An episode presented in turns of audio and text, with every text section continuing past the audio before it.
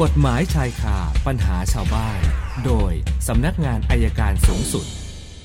อธิบดีอายการประจำสำนักงานอายการสูงสุดนะฮะอาจารย์ปรเมศวร์อินทรชุมนุม สวัสดีครับอาจารย์ครับ สวัสดีครับ สวัสดีครับ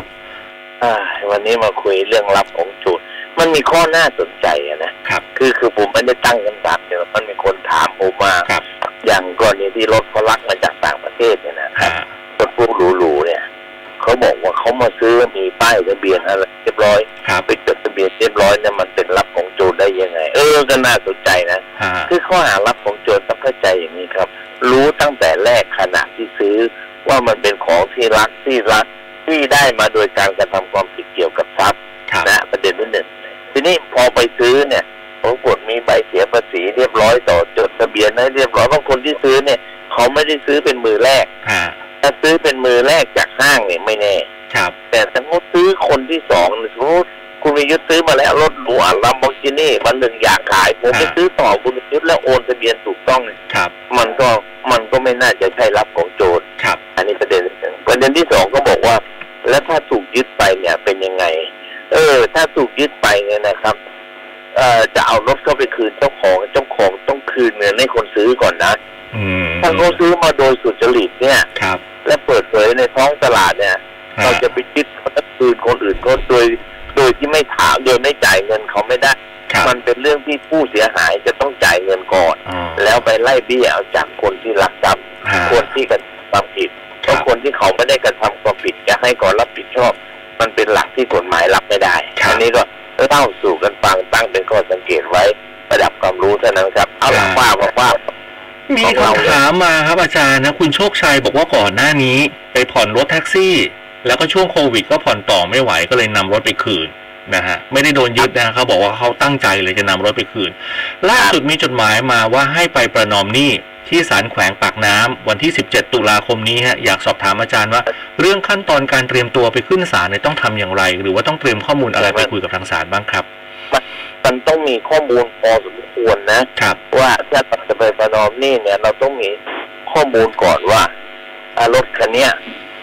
มันของบริษัทไหนเขาขายกันยังไง ครับ แล้วเขาขายไปแล้วเท่าไหร่นะครับ ครับ แล้วให้เรารับผิดชอบเท่าไหร่ เพราะฉะนั้นผมบอกคุณสุนันท์ไปรอบหนึ่งว่า จริง ๆ แล้วเนี่ย ฮะ รถพวกเนี้ยนะครับ เวลาบริษัทไปนั้นก็เป็นเจ้าของเนี่ย ฮะ แล้วเขาเขาขายเนี่ย ต้องคิดอยู่อย่างหนึ่งว่ารถยนต์ในยเวลามันอยู่ในบริษัทไปนั้นเนี่ยนะครับ ครับ มันเป็นสินทรัพย์ของบริษัท อ๋อ สินทรัพย์ของบริษัทจะถูกค่าเสื่อมปีละ 20เปอร์เซ็นต์ ครับ แล้วถ้าเขาไปขายเนี่ยก็ต้องดูว่าขายปีไหน แล้วเอาราคามูลค่าทางบัญชีมาคิด เพื่อเป็นกำไรขาดทุนของบริษัทด้วย ตรงนี้มันยากนิดนึงถ้าเราไม่มีความรู้เรื่องการบัญชีเนี่ย จะสู้ยาก มันน่าจะมีทนายสักคนหนึ่ง อืม ถ้าไม่มีก็ไปขอสภาทนายลองดูก็ได้ครับ ครับ แล้วไปเจรจา มันจะได้รับผิดชอบในความเป็นจริงที่ถูกต้องนะครับ ครับแต่พอนี่ขอนอกเรื่องเลยนะอาจารย์ อันนี้ไม่ไม่เกี่ยวกับคำถามของคุณผู้ฟังนะฮะ ครับ เอ่อคำถามจากผมเลยเนี่ยนะฮะเรื่องของกรณีค้ำประกันไม่ใช่กู้ร่วมเนี่ยตรงนี้เป็นยังไงบ้างฮะอาจารย์นะ ค้ำประกันมันก็เหมือนกัน ครับ ค้ำประกันเราค้ำประกันคนคือในมันต้องเข้าใจว่ากฎหมายก็บอกว่าผู้ค้ำประกันเนี่ยจะทวงผู้ค้ำประกันเมื่อผู้ผู้ลูกหนี้ผิดรับผิดเนี่ยไม่ได้ ครับ จนกว่าจะมีหนังสือบอกกล่าวอันที่หนึ่ง อ่า และจะให้เขียนสัญญาแบบรับผิดอย่างลูกหนี้ร่วมเนี่ยไม่ได้ อ่า โอเค อันนั้นคือชั้นที่ยังไม่ได้ฟ้องคดีต่อศาล ครับ แต่เมื่อใดที่ฟ้องคดีต่อศาลแล้วเนี่ย เวลาศาลพิพากษาเนี่ยศาลจะพิพากษาให้ร่วมกันหรือแทนจดให้ใช้หนี่แทนกัน ครับ ร่วมกันหรือแทนกัน ครับ กรณีอย่างเงี้ยมันก็มันไม่ได้เป็นลูกหนี้ร่วมแหละแต่มันต้องรับผิดร่วมกัน ครับ เพราะฉะนั้นเขาจะยึดจากใครก็ได้ ฮะ แต่ถ้าเป็นกรณีเจ้าซื้อก็เหมือนกันนะผู้ค้ำประกันก็ต้องสู้ในประเด็นความเสียหายด้วยครับ อ่าเอ่อคำถามที่สองคุณนิตยาสอบถามบอกว่าผู้ใช้ Facebook รายหนึ่งนะครับ โพสต์ข้อความพร้อมทั้งนำคลิปวิดีโอ ภาพจากกล้องวงจรปิด เป็นคลิปสุนัขจรจัดจำนวน 5 ตัว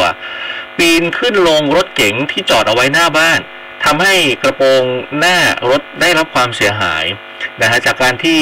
ถูกเล็บของสุนัขนี่แหละฮะไปขีดข่วนจำนวนมากนะฮะพอหน่วยงานเขาเข้ามาจัดการสุนัขจรจัด มีบางคนก็เอาไปเก็บ คือเอาสุนัขจรจัดไปเก็บไว้ที่บ้านตัวเองนะครับ พอเจ้าหน้าที่ไปก็เอาสุนัขจรจัดไปปล่อยไว้เหมือนเดิม แล้วก็ชอบกระทำ ชอบคือก็ชอบให้ข้าวให้น้ำอะฮะก็จะบอกว่ามันตัวเองไม่ใช่เจ้าของนะ แต่เป็นแค่สงสารก็ให้ข้าวให้น้ำนะ แต่พอไปถามว่าจะรับผิดชอบยังไงเขาก็กลับทำไม่รู้ไม่ชี้ บอกกรณีแบบนี้จะดำเนินการยังไงได้บ้างหรือเปล่าครับ คือจริงๆนะอันอันแรกก่อนคือเราต้องบอกให้ให้กทม ครับ หรือคนที่ไปจับรู้ว่าเขาเขาเป็นเจ้าของหรือเปล่าถ้าเขาแสดงตนเป็นเจ้าของแล้วเขายังปล่อยเขาก็ต้องรับผิดครับ อ่าฮะ แต่พฤติการคือการแสดงตนเป็นเจ้าของมีสองรูปแบบ แสดงตนโดยชัดแจ้งกับแสดงตนโดยพฤติการไอ้อย่างเงี้ยไม่เป็นเจ้าของแต่พอเขาจะมาจับไปเลี้ยงเนี่ย ตัวเองกลับไปเก็บเข้าไปในบ้านแล้วปัดขวางแล้วก็ถือหลังครอบครัวอันนี้ก็ผมถือว่าจริงๆเจตนาแสดงตัวเป็นเจ้าของ อื ถ้าไม่เป็นเจ้าของก็ต้องยอมให้เขาจับครับ ครับ เพราะงั้นถ้าเขาทำอย่างนั้นจะถ่ายภาพไว้ถ่ายคลิปไว้ถ่ายไม่ใช่ถ่ายคลิปสุนัขขึ้นนะถ่ายคลิปเขาแอบเก็บเนี่ยแล้วมาฟ้องคดีกับผมว่ามีโอกาสชนะเยอะครับ อืมคุณนรงค์ครับสอบถามแทนเพื่อนบอกว่าเพื่อนเช่าแท็กซี่กับอู่รถแท็กซี่แห่งหนึ่ง ซึ่งทางเจ้าของอู่เนี่ยบังคับให้เปิดบัญชีธนาคาร แล้วก็ให้มอบบัตร ATM ไว้กับเจ้าของอู่ ต่อมาเพื่อนมีปัญหากับทางอู่ฮะก็เลยเลิกขับนะฮะพอจะขอบัตร ATM คืนทางเจ้าของอู่ไม่คืนให้ครับ ล่าสุดทางธนาคารแจ้งมาว่าทางเจ้าของอู่เอ่อได้ไปดำเนินการเปลี่ยนรหัสบัตรเองที่ตู้ธนาคารอู่นี้สอบถามว่าจะทำยังไงดีฮะแจ้งความได้ไหมครับ ยกเลิก